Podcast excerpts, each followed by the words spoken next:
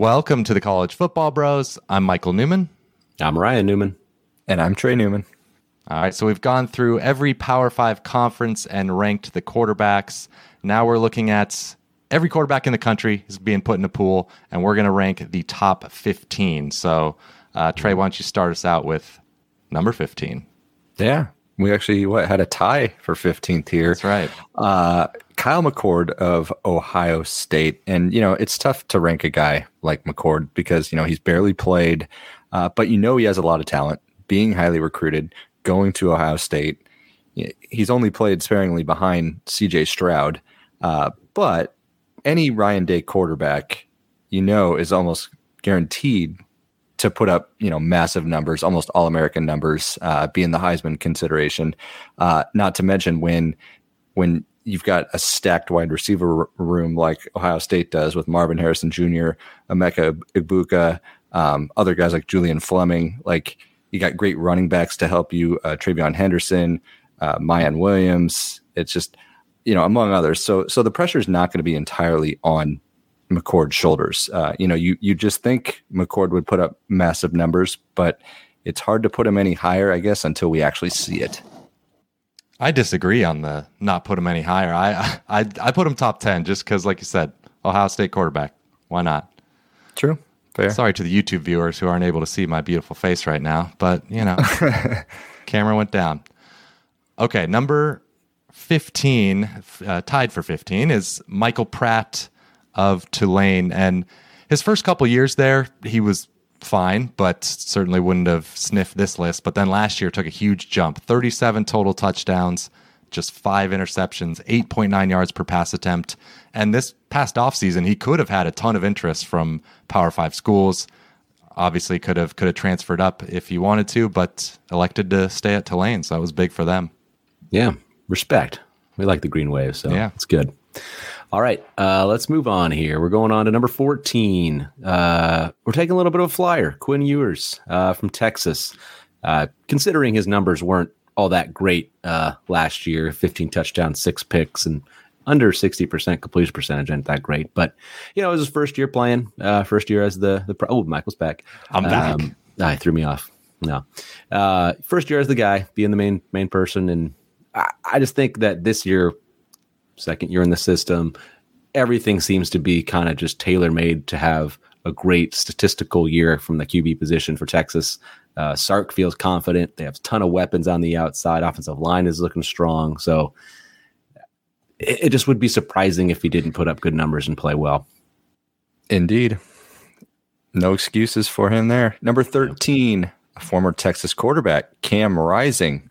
Uh, you know, we might have put Rising a notch higher, but we're kind of staying a little cautious. He's coming off the torn ACL in the Rose Bowl, and we don't exactly know when he'll be 100%.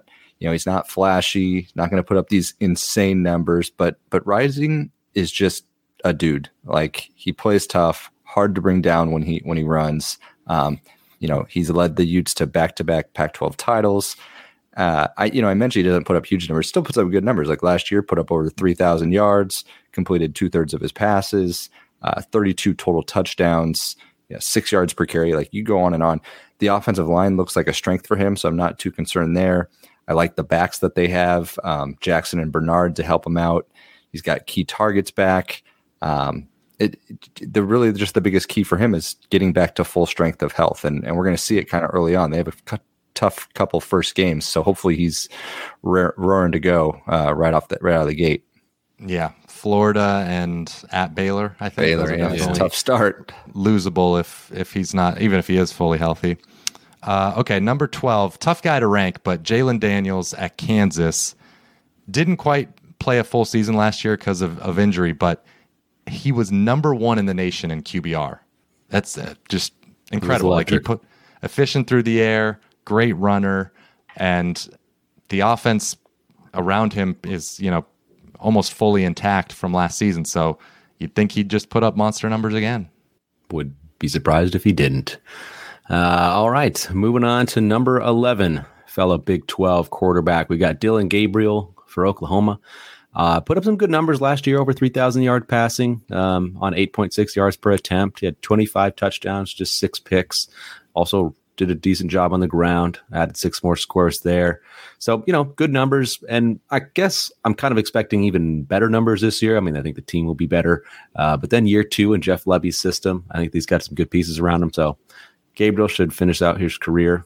Probably right. Is this, is this is he a true senior? I don't know. That's it's too hard to know. Who knows? but- I, yeah, exactly. I, You know, I stopped keeping track. it might not Seems be, like every though. seems I it seems like everyone's got one more year than you think. Yeah, because he's played three years, right? He's had two years at UCF and then one year at OU. So maybe he's got another year. But anyways, he's gonna have a good fourth year, I think, if that's what it is. So It's all right. That's all we're focused on, anyways, right? yeah, yeah. All right.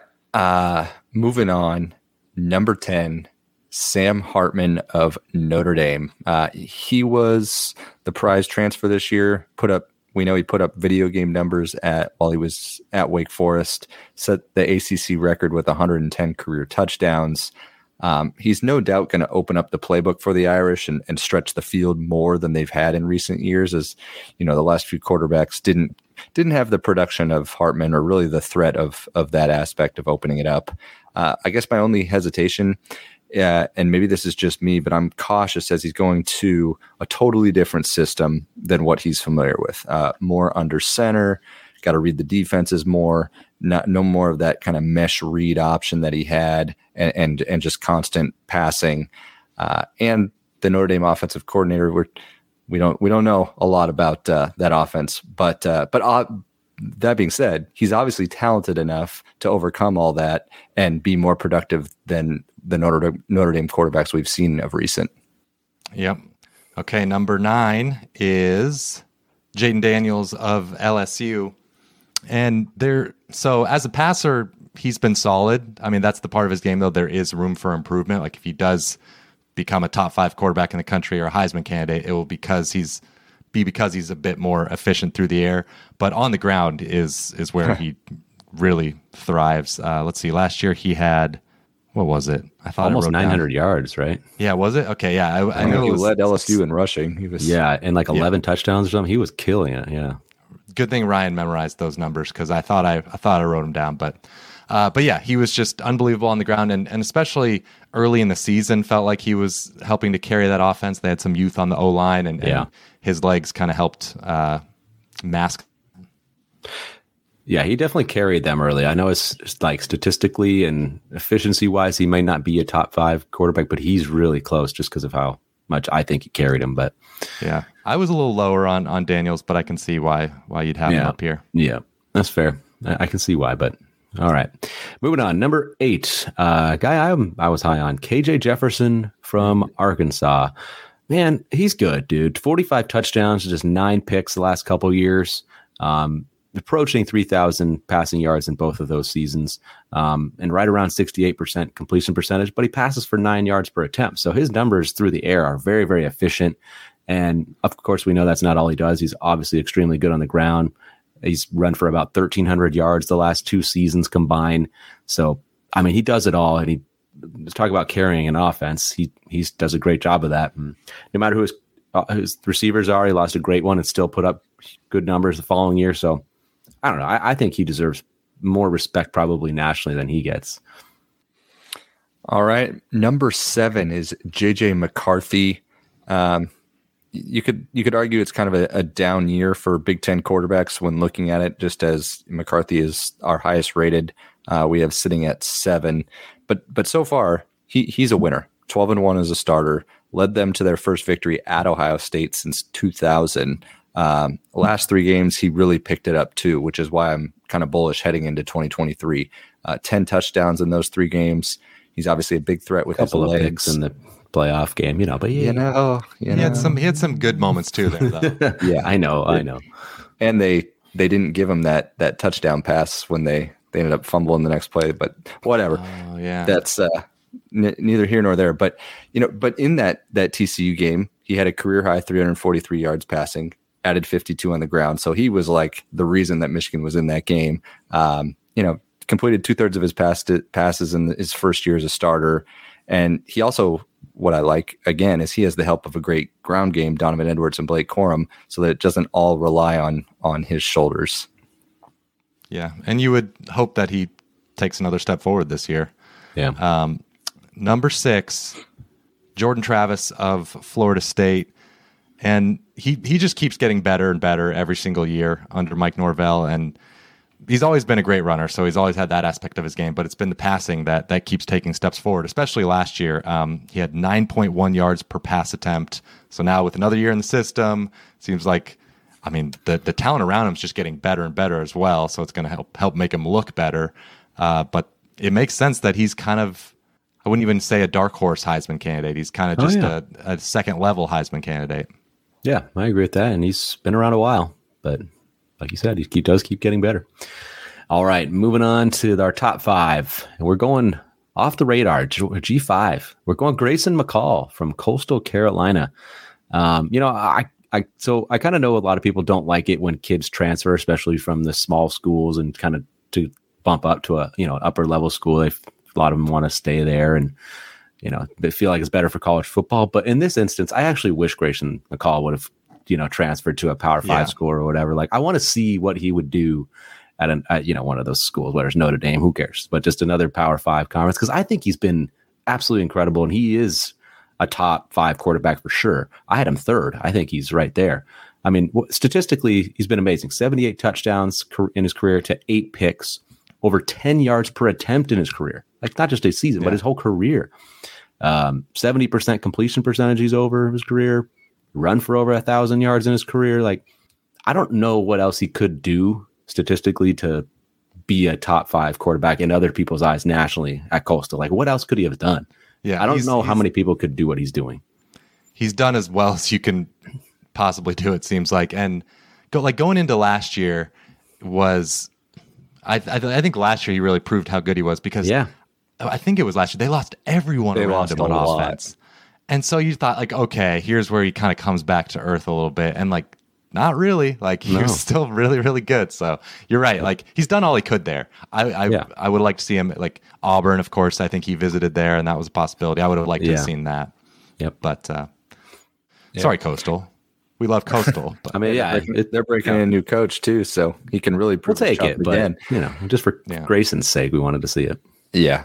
All right. Number four, another old transfer, Bo Nix of Oregon. Uh, man, he dramatically changed the narrative on himself with his play last year. Like much of the year, he was in the Heisman discussion, did it through the air and the ground, over 4,000 all purpose yards, 43 total touchdowns, over 70% completions. Like, I guess the big thing for him is it- it'll be interesting to see you know how much his production might change with the loss of his offensive coordinator Kenny Dillingham going to Arizona State to take the head job. But I personally don't think he's going to all of a sudden just be a bum because he has four years of you know full four years of of playing experience, and now he's in year two of his situation at Oregon where he's got some good pieces around him. So that's something to watch. But Bo Nix is proven last year to be a top five QB. Yeah, last year was too good to ignore. And same goes for number three, Michael Penix Jr. of Washington. So it's our, our second Pac 12 quarterback here in the, the top four. I got a feeling there might be another one. But I mean, Penix, like, he was second in the nation in passing yards last year, just helped completely turn around that Washington offense along with uh, his head coach. Yeah. and Kalen DeBoer helped. Kalen DeBoer, yeah. And uh, and and even it's not just last year. Like you look at Penix's career stats at Indiana, when you take into account the talent and the defenses they're going up against, like he was he was pretty good there too. So especially when he had Kalen DeBoer, but yeah, uh, yeah he's he's got to be. I feel like he's got to be in everyone's top five. Oh yeah, top five for sure. I'm with you on that. Um, but moving on to which I think everybody mostly nationally considers as a clear one two here. Number two, we got Drake Maye from North Carolina. He threw for over 4,000 yards last year, 38 touchdowns, just seven picks. He ran for another 700. I, there's really not a whole lot you really need to say about Drake Maye. Uh, he, he's a clear number two, I think, in, in this spot and just erased whatever concerns North Carolina had at the QB position, losing um, Sam Howell and just ex- did even better than Howell. He was he was incredible. That he was uh, leading. He new offensive coordinator though. We'll see. But True. he can overcome that. Uh, easy number one though. Caleb Williams, USC, uh, reigning Heisman winner, probably the number one pick next year. and his numbers were just ridiculous. And he had such great command of Lincoln Riley's offense. Um, he, you know, he can run. He obviously can throw. He only had five picks against 52 total touchdowns. Uh, he just, I, I, if you watch our Pac-12 preview, I kind of mentioned our Pac-12 quarterback ranking episode. I kind of mentioned that how he just kind of looks like Patrick Mahomes out there. Like you don't have to be, you know, a serious college football fan to to understand how good he is when watching him. You can just kind of see it. He has that that it factor. It's pretty impressive. Yep, easy number one there. Okay, so let's uh, show the YouTube viewers our overall list here. And uh, Ryan, who's uh, who's the biggest snub that was on your list? Uh, for me, it was um, Will Rogers from Mississippi mm. State. I had him at nine, so I'm surprised he didn't make the list. You guys must have been real low on him, but well, I mean, I just I know he was in a, a pass happy system, but he was still very very good. You know, and this is SEC defense he's going up against. So I don't know, 71 touchdowns the last couple years, um, really helped carry that offense. And Mississippi State's had some pretty good teams, so I think he's deserves maybe more credit. Okay, I uh, top guy that was left out for me at, was at 12. I had Frank Harris from ah, yeah, that was UTSA. Mine. 70% completions, 4,000 passing yards, 500 rushing yards last year. Like, and he's just the last couple years, he's just been unbelievable. So yeah, I, I know it's at uh, much lower level than Power Five, but the numbers are too good. Kind of like Grayson McCall. It's just like there's yeah. too good of numbers to for me to ignore. Yeah, Harris was mine. The next one I guess I would have then would be Joe Milton. Uh, I didn't have him in my top ten or anything, but uh, at Tennessee, you know, we we he had that incredible Orange Bowl. We know he's got the the talent. We'll just see if he can put it all together, be more consistent, and be you know efficient. It's hard to follow Hendon Hooker, but when you've got Josh Heupel leading the charge, uh, you you know you're probably going to get a productive quarterback. Mm-hmm. One guy that wasn't wasn't terribly close to my top 15, but should probably bring up is just Cade Klubnik at Clemson because I feel like of the guys not on our list, he has yeah. the highest ceiling just sure. with his five star talent and bringing in um, Garrett, Garrett Riley, as offensive yeah. coordinator. So, uh, but also Tanner Mordecai, I had 16th at Wisconsin with, mm. you know, he put up pretty good numbers at, at SMU and now going to play for another great offensive coordinator, Phil Longo at Wisconsin.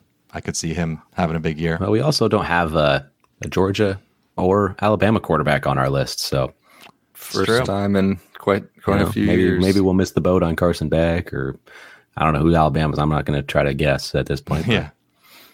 You know. Yeah. It's interesting at least. For sure. Um, okay. Well, that'll do it for our quarterback ranking series. Thank you, mu- thank you so much for checking them out. Uh, be sure to uh, subscribe to the channel. Also, you can su- subscribe to our Patreon at patreon.com slash college football bros. And we will see you next time.